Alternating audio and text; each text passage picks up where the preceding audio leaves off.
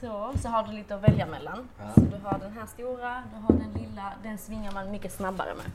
De här är lite tyngre så det blir lite slowmo. Men det blir mer kraft såklart. Jag är inte en speciellt aggressiv människa så det här känns nästan lite provocerande för mig att slå sönder den nu. Du kanske finner något i dig själv?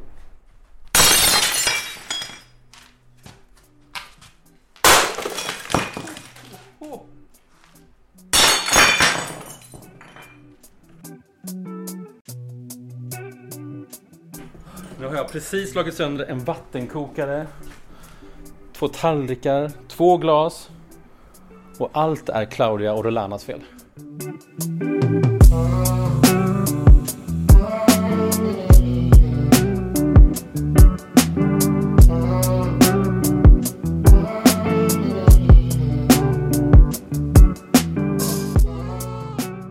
Här är Malmö Darlings, en podd om en väldigt speciell stad och människorna som gör den speciell. Med mig, Sally Wallstedt. Med mig, Jonas Gillberg. Och med mig, Miriam Olsson Jeffrey. Och tillsammans så befinner vi oss i någon sorts skärningspunkt, tänker jag, mellan kultur och näringsliv och stadsbyggnad och lokala klimatfrågor. Och där springer vi ju på människor som vi vill veta mer om och träffa dem i den här podden. Alla de där personerna som gör Malmö till en lite roligare stad att leva i helt enkelt. Och Jonas, jag blev ju väldigt nyfiken på det här vi hörde nyss, när man hör dig smasha saker. I mitt huvud så är ju du kanske den person jag känner som är allra längst ifrån att vilt slå sönder saker till tonen av ACDC. Men Men vad gör Här- man inte för jobbet? Nej, det var lite konstigt faktiskt. Jag känner mig själv lite out of character i eh, det här tillfället. Ehm, för, för Varför gjorde jag undrar, detta? vad fan gjorde han det för? Ja, så här är det ju. Jag befann mig på Malmö Break Room på köpcentret Entré. Malmö Break Room är ju en del av en trend kan man säga som startade i Asien för typ 15 år sedan. Där det har startats allt ifrån rage rooms och anger rooms och smash rooms och sånt. Helt enkelt, man betalar för att gå in i ett rum och med hjälp av baseballträn eller eh, kofot eller en eh, slägga slå sönder saker. Men förra året så startade Claudia Orlana Malmö Breakroom och eh, det som gjorde mig lite nyfiken på detta var egentligen inte själva konceptet som sådant utan personen Claudia, den 26-åriga småbarnsmamman som efter en förlossningsdepression fick den här idén utifrån tanken att kunna lätta på trycket. Och det här konceptet nu har ju fått terapeuter att skicka dit folk för att liksom just få utlopp för känslor. Hur kändes det för dig? Kändes det som att du lättade på trycket? Kanske, alltså det kändes lite udda, men eh, det kanske också har mycket med mig som person. Att jag, jag kanske skulle behöva lite mer av sånt. Jag kan absolut se framför mig flera olika breakups som så kompisar varit igenom när det här hade varit liksom den ultimata presenten. Kom, vi går dit, tänk på ditt ex, slå sönder den här vattenkokaren. Ja, eller tänk alla våra egna redaktionella system. Vi kan gå i, slå sönder, tänker jag ibland när man har tröttnat på dem. Då lyssnar vi på när du lättar på trycket. Mm? Let's go to Värnhem. Vi gör det.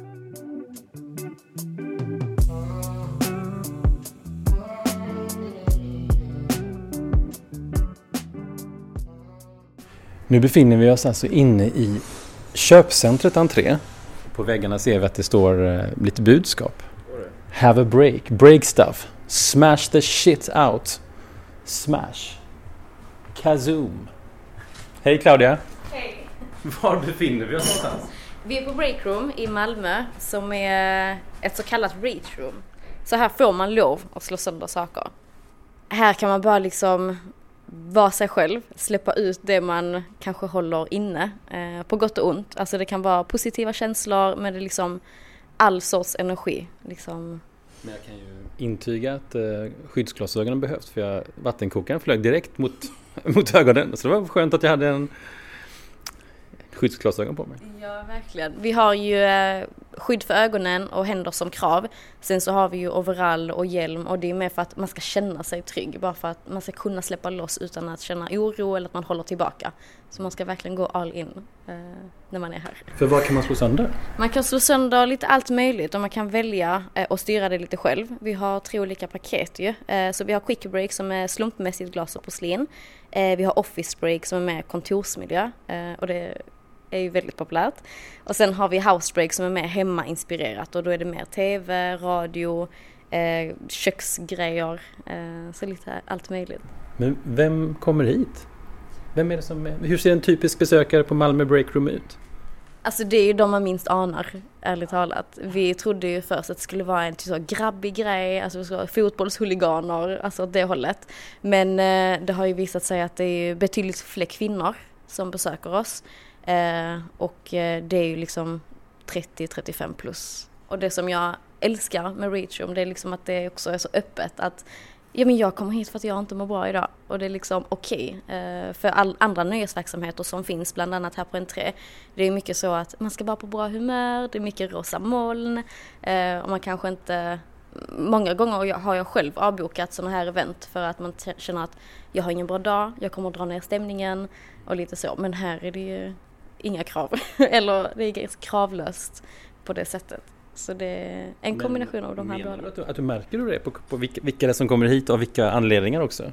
Ja, och det finns ju de som kommer hit och pratar. Så det är ju också en härlig del av, eh, av att få jobba här. Att man får träffa många människor som man blir lite skör efter en session som är så intensiv och sen så släpper man bara loss. Så det är många samtal här, så det är jättefint. I den här podden, Malmö Darlings, så har vi ju en um, tanke om att vi vill fånga de avgörande ögonblicken i en liksom, kreativ process. Mm. Um, kan man ta dig tillbaka ja. och säga, vem var Claudia innan du hade fattat beslutet att starta detta? Ja, eh, jag har ju för det mesta definierat mig som eh, mamma. Jag fick barn när jag var 20 år gammal. Jag har, jobbat, jag har ju varit mammaledig i princip hela mitt vuxna liv också. Men jag har alltid liksom haft den här önskan om att ha mitt eget. Så jag har haft massa affärsidéer men jag har varit för ung, jag har gått i Almi, jag har inte haft kapital så jag har liksom aldrig kommit någonstans. Eh, så detta var liksom en idé som jag kände att för innan har jag haft idéer och så har jag aldrig tagit tag i det och så har det öppnat och så har det blivit succé. Och det var det som fick oss, och, eh, eller fick mig att göra breakroom så fort. För att jag var så rädd att nej men någon kommer hinna öppna och så kommer jag missa min chans. Så det var därför det var så intensivt också. Um, alltså kan du berätta om några sådana, vad, vad är det för idéer du har haft då, som någon annan har hunnit före med? Alltså det är bland annat de här Nutella-barerna som finns på Möllan. Uh, jag minns att jag gick till Almi när jag var 17, det vill säga för 10 år sedan. Eh, och förklara det här. Och då var liksom responsen att vi lever i en tid där folk vill äta sallad och lite så här. Så eh, det var big no-no. Eh, sen så kom de några år efter och ploppade upp överallt. Och jag är jättebitter över det. så om jag då tar det tillbaka till, jag vet inte om vi är 2020 kanske, eller 21? 20. Då, då händer ju ändå någonting som gör att du får en idé. Kan du minnas din första relation till ett rage room eller break room eller så vidare? Nej, alltså jag, vi har alltid vetat vad det är för något. Mm. Eh, men jag, det kom i samband med att både jag och eh, pappan till mina barn inte mådde så bra. Eh, jag var förlossningsdeprimerad, jag trivdes inte på jobbet, han mådde inte bra. Så det var liksom att vi sökte det tillsammans och sen så bara, nu kör vi. Eh, och startar upp det här. Men när jag väl öppnade eh, så testade jag inte. Jag sålde det och jag hade aldrig testat. Eh, och första gången jag testade var nog fyra månader efter öppning. Och då testade jag liksom att ta sönder två glas. så det var inte... Men jag tror också att hela den här processen med att öppna, då är jag så stressad och liksom jag hade inte tankar och sen så hade vi lite svårt i början med att få in grejer så jag sa jag kan inte slösa mina grejer, jag måste spara det till kunderna. Eh, men nu har jag testat, för typ två månader sedan testade jag en riktig session för första gången. Och det är helt otroligt, det är mycket enklare att sälja det nu, verkligen. och vad hände med dig då, då när, du, när du första gången testade det? Alltså jag blev lite chockad, jag bara, men gud är det så här kul? Är det så här det känns? um, men uh, Alltså det var ju verkligen så att man blev helt svettig och man bara okej okay, vad, vad ska jag göra nu? Och så blir man liksom kreativ för man är ju här inne i tio minuter eh, och det är ju så intensivt eh, men man hinner ju bli kreativ på den här tiden också. Så det blir liksom så, okej okay, vi kastar någonting på väggen och så kastar man upp och så träffar man baseballracket och sen ska man kasta, alltså jag vet inte det, det är helt otroligt vad mycket man kan hitta på. Det är verkligen inte bara att slå sönder saker utan det är verkligen att hur mycket kan det gå sönder? Alltså man, man tittar på hur sakerna ser ut och hur det låter. Alltså det, allting är... Det är mycket som, eh, många sinnen som äh, sätts, sätts igång.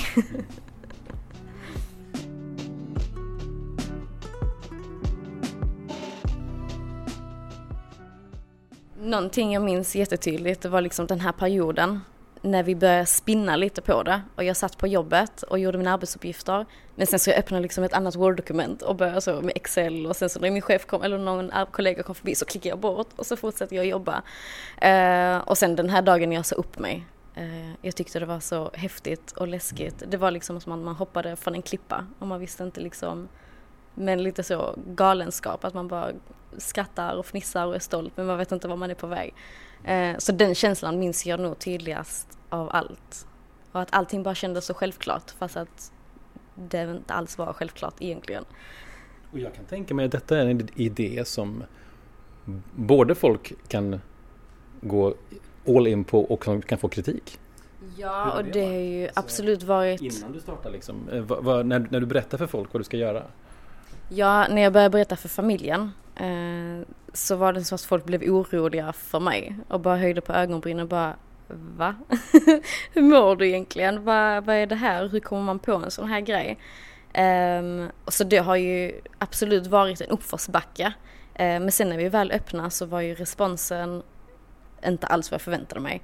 Uh, det har ju blivit en jättestor snackis men samtidigt så har man ju fortfarande de här skeptiska som inte förstår och det är liksom någonting vi jobbar med hela tiden. Att kunna marknadsföra och kommunicera rätt. För det kan ju bli väldigt fel om man, eh, om man säger fel grej och marknadsför fel grej liksom. Hur kan det bli fel? Alltså det, jag aktivt försöker hålla mig borta eh, från ord som ilska och vara aggressiv och liksom så här. Utan det handlar liksom mer om befrielse, eh, kanske stress och lite mer frustration av alltså vardagliga grejer. Uh, och det är mycket det här att man snackar mycket om den här bägaren som fylls och sista droppen. Men här liksom ska man bara tömma bägaren med jämna mellanrum. Um, och jag vet att reach rooms är ju oftast att åh, oh, jag är så arg och jag hatar någon. Och det är liksom inte det jag vill, alltså det är inte det jag vill bygga konceptet på överhuvudtaget. Utan det är lite så mer eh, relaterbart, vardagligt som vi är ute efter. Och du har ju valt begreppet breakroom som ju har en dubbeltydig mening får man säga här för dig. Ja precis för att man känner till reach rooms, det heter anger rooms och fury rooms men jag tycker att det var, det var så begränsat. Eh, så man kommer ju hit när man är ledsen, man kommer hit när man separerar, man kommer alltså hit för så många anledningar. Också för möhippor och svensexor är ju också en jättestor grej. Så då är det ju inte alls relevant att eh, vara så alltså fast med ett sånt ord, tycker jag. Eller det begreppet. Och break, dubbeltydigheten i det är ju ja. såklart också då att du kan komma hit för att få en paus i livet. Men också få slå sönder saker. Exakt. Så det blir ju have a break and break stuff, verkligen.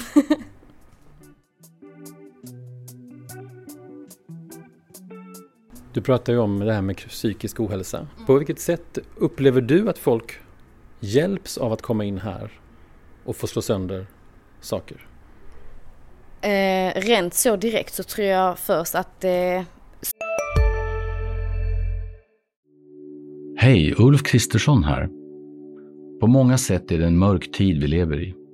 Men nu tar vi ett stort steg för att göra Sverige till en tryggare och säkrare plats. Sverige är nu medlem i Nato. En för alla, alla för en. Vi är specialister på det vi gör, precis som du. Därför försäkrar vi på Swedea bara småföretag som ditt. För oss är små företag alltid större än stora och vår företagsförsäkring anpassar sig helt efter firmans förutsättningar. Gå in på swedea.se företag och jämför själv. så intensivt rent fysiskt så man får ju ut en viss energi och sen så hamnar man upp i adrenalin. Eh, och sen samtidigt att få göra någonting som man inte får göra. Bara där går man ju över en liten spärr. Eh, och när man väl har lyckats gå över den här spärren och verkligen släpper loss då känner man sig lite så oövervinnlig. Så om man kommer hit och känner sig lite nere, lite svag, då går man ju ut och bara känner så här power, jag kan, fy fan vad jag är alltså stark. Alltså, så det är ju mer den här känslan att man känner sig oövervinnlig med adrenalin och helt utmattad, man kommer ut helt svettig och bara känner sig som, alltså som att man är på toppen liksom.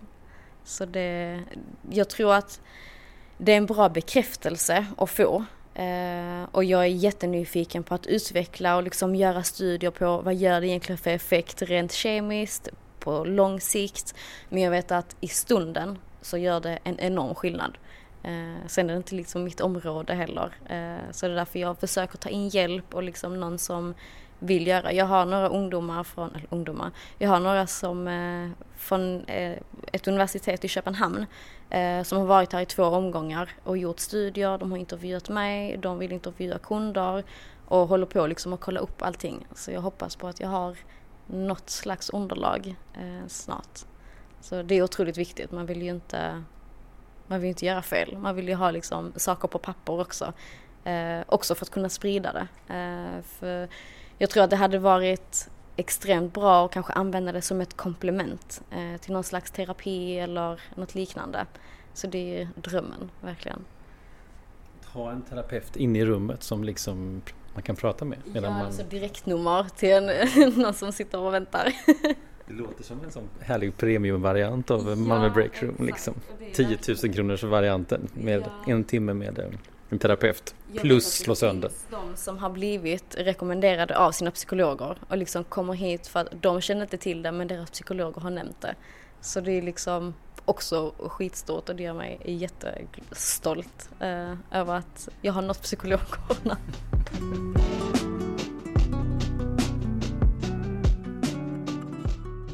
Men eh, det har varit upp och ner. Det, jag jobbar ju fortfarande själv så det har varit väldigt intensivt.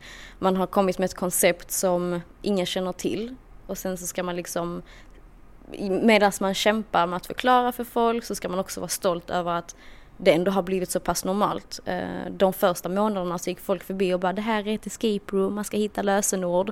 Men nu så vet folk bara här inne slår man sönder saker och det är ju skitstort att äntligen få vara liksom en, ett normalt koncept som liksom finns på marknaden. Helt vanligt. Eh, så det har ju varit en resa i sig. Eh, jag har haft mina motgångar men det känns lite som att jag har gått igenom det värsta nu så att det kan inte, nu kan det bara bli bättre, nu kan det bara gå uppåt. Så, eh, men det har varit en, en speciell resa. Jag har ju barn hemma också så det har varit eh, mycket kompromiss med tid och energi. Så. När, när har du varit som tuffast? Alltså det var nog förra sommaren. Eh, när man själv inte ens identifierar sig som en entreprenör. Man tar inte för sig, man har ingen kunskap. Eller jag hade ingen kunskap eller erfarenhet. Eh, och då blev vi nedstängda efter eh, tre, fyra dagar med omedelbar verkan för att vi hade inte isolerat rummet och vi fick klagomål från alla håll i huset. Eh, för jag var ju inte helt hundra på hur mycket det skulle låta. Jag tror jag var lite optimistisk. Eh, så vi renoverade hela sommaren eh, och hade stängt från och till. Så det var min första motgång, att eh, få det här bakslaget som jag inte alls var beredd på. Så det var ju väldigt jobbigt. Speciellt om man inte har någon, man vet inte vem man ska ringa, man vet inte vem man ska fråga. Så eh, det, det var ju lite dyrt också. Men var det någonsin ett ögonblick där du höll på att tänka, måste jag, måste jag ge upp? Alltså det tror jag, när man öppnar företag i vilken bransch som helst så tror jag man tänker det lite hela tiden.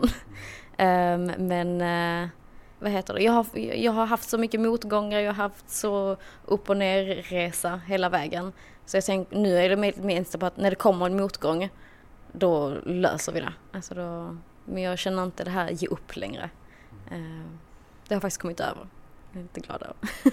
Det tar ju extremt mycket energi att tänka på hur man ska ge upp istället bara för att tänka på hur man ska lösa grejer. Finns det ett, eh, en höjdpunkt under det här året då för dig? När du tänkte det här funkar, det här känns bra.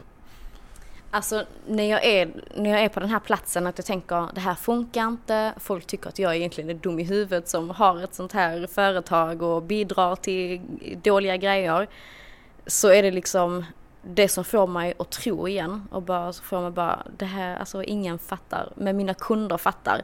De som kommer hit nedstämda eller inte ens att de är ledsna eller arga utan att de bara är lite eh, inåt, de är lite så introverta. Men när de kommer ut från det här rummet, alltså det är som att de lyser och de blommar och de pratar och de skrattar.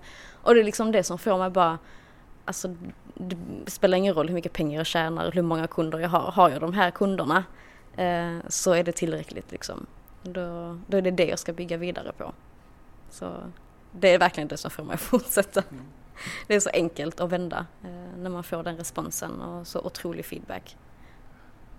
Men, men om, om en av de där unga personerna kommer tillbaka till dig sen och säger alltså jag har en helt annan idé som jag skulle vilja testa och starta och jag skulle vilja Men vad, kan du hjälpa mig? Vad, vad har du för råd för att liksom kunna dra igång saker? Vad, vad har det här året gett dig för lärdomar för andra människor som vill göra något liknande? Alltså det är nog det här att våga ta hjälp, var inte rädd om du har en jätteknäpp idé. Alltså sprid det med stolthet, stå på dig. Eh, och låt inte någon, för det kommer alltid finnas de som inte tror. Eh, jag menar, alltså de som säljer pizza, det är inte alla som äter pizza. Eh, men det finns ändå massa pizzerior, så man ska aldrig vara rädd. Eh, och bara göra sin grej, för det finns alltid någon som kommer tro på dig. Kanske inte från början, men med tiden så länge man bara tror på sig själv och kör. Det är liksom det första hoppet som är det värsta. Sen så svävar man kanske i ett år, man vet inte om man ska landa på fötterna eller på ansiktet, men eh, man har i alla fall hoppat. Och har man hoppat, alltså då har man ju redan lyckats. Eh, för jag tror aldrig att man, man tar ett så stort steg, för man lär sig så mycket, så man går ju aldrig ut som en förlorare, för då har man liksom så mycket i ryggsäcken till nästa gång. och det jag brukar trösta mig med, det är typ, när det är som värst så är det så, Walt Disney har varit hemlös, det kommer lösa sig för mig. Alltså lite så. Um, så jag tror att man måste också våga ta hjälp. Det finns jättemycket hjälp man kan få. Uh, jätte, alltså helt otroliga nätverk, speciellt i Malmö. Um, Vem hjälpte dig och vilka nätverk tänker du på? Jag har uh, inte varit där så jättemycket men jag har precis, ganska nyligen kommit i kontakt med dem på Level i Mobilia. Uh, och jag önskar att det hade funnits tidigare, eller att jag hade hittat till dem tidigare. De är helt otroliga där. Så. Berätta om vad Level är. Eh, det är en sån här inkubator, nästan lite som Almi, men mycket eh, Alltså det är mer öppet, det är mer socialt på något sätt och det, det är en otrolig plats när man behöver stöd, när man bara behöver eh, feedback eller om man bara behöver vara med någon som, eh, som kan liksom ge, vara där liksom och som förstår kanske vad man går igenom, hur man tänker, för det är ju extremt mycket att tänka på. Och där kan man verkligen bara få kräka av sig och sen lägga alla pusselbitar i ordning. Alltså de har ju gett mig mycket vägledning. Okej, men du har det här problemet, vi känner någon, vi kan hjälpa dig, ring han. Eh, och sen den här månaden så borde du fokusera på det här, gör det här, gör det här och liksom så en checklista. Så där har jag jättemycket att tacka liksom ödet att jag hamnade på level och att de trodde på mig.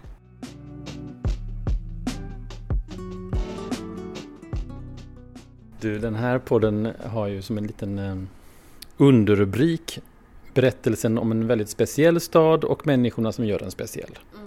Malmö är inte en stad, Malmö är en attityd, brukar en eh, högt uppsatt politiker i stan säga och pratar om att det handlar mycket om människorna i den och liksom vad de gör och hur de överraskar och så vidare. Vad har du för relation till just staden?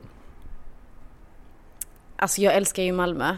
Eh, fast att man bara vill fly härifrån ibland så är det ändå som att nej det går inte. För det är ju som du säger, det är verkligen en attityd. Um, och det är ju så många som bara hör en och bara okej okay, du är från Malmö, du är inte från Skåne utan man hör så tydligt att man är från Malmö liksom. Um, när, du vill, när du söker inspiration, mm. finns det någon plats i Malmö som inspirerar dig eller dit du går för att liksom få kraft, inspiration eller kreat hitta kreativitet? Nej, inte riktigt. Jag tror hela Malmö bjuder på det oavsett, så jag går inte någonstans utan det räcker liksom med att vara här.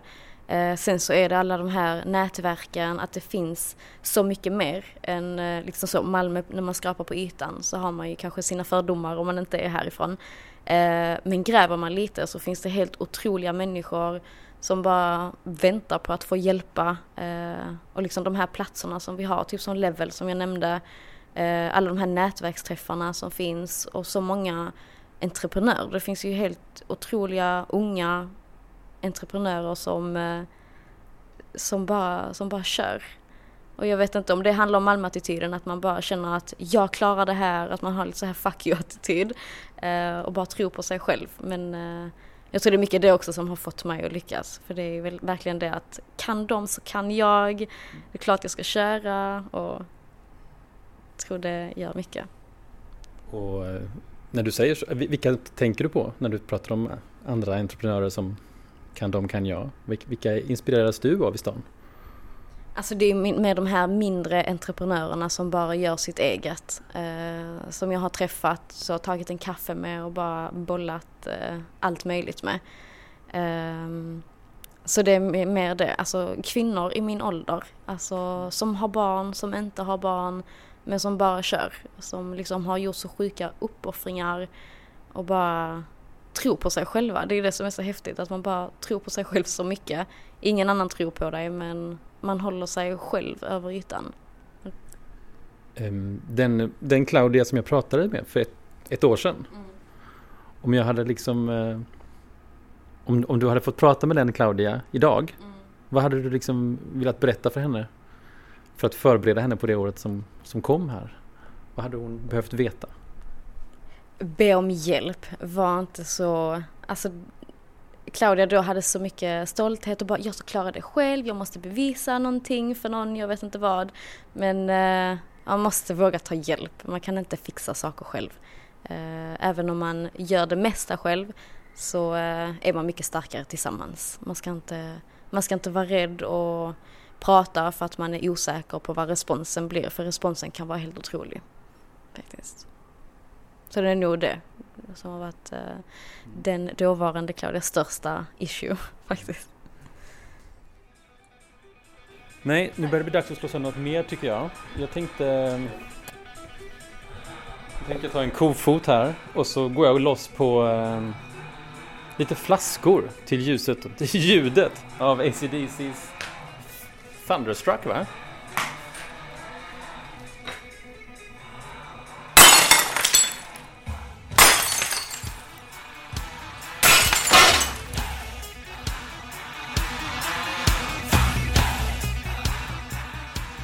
Du har just hört Jonas Gillberg som har slagit sönder vattenkokare på Malmö Breakroom tillsammans med Claudia Orlana. Och det här är Malmö Darlings, en podd från Sydsvenskan där vi intervjuar människorna som gör Malmö till Malmö.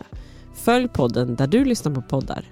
Och har du tips på någon du tycker vi ska intervjua, skriv ett mejl till malmodarlings.sydsvenskan.se. Producent är Gustav Wittén och ansvarig utgivare Jonas Kanje.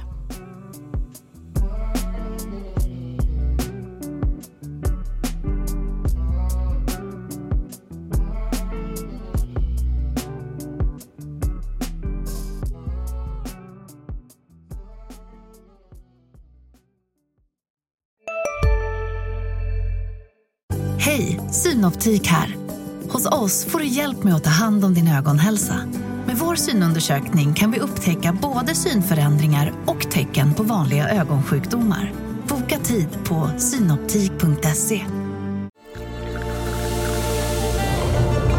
Välkommen till Maccafé på utvalda McDonalds restauranger med Baristakaffe till rimligt pris. Vad sägs om en latte eller cappuccino för bara 35 kronor? Alltid gjorda av våra utbildade baristor.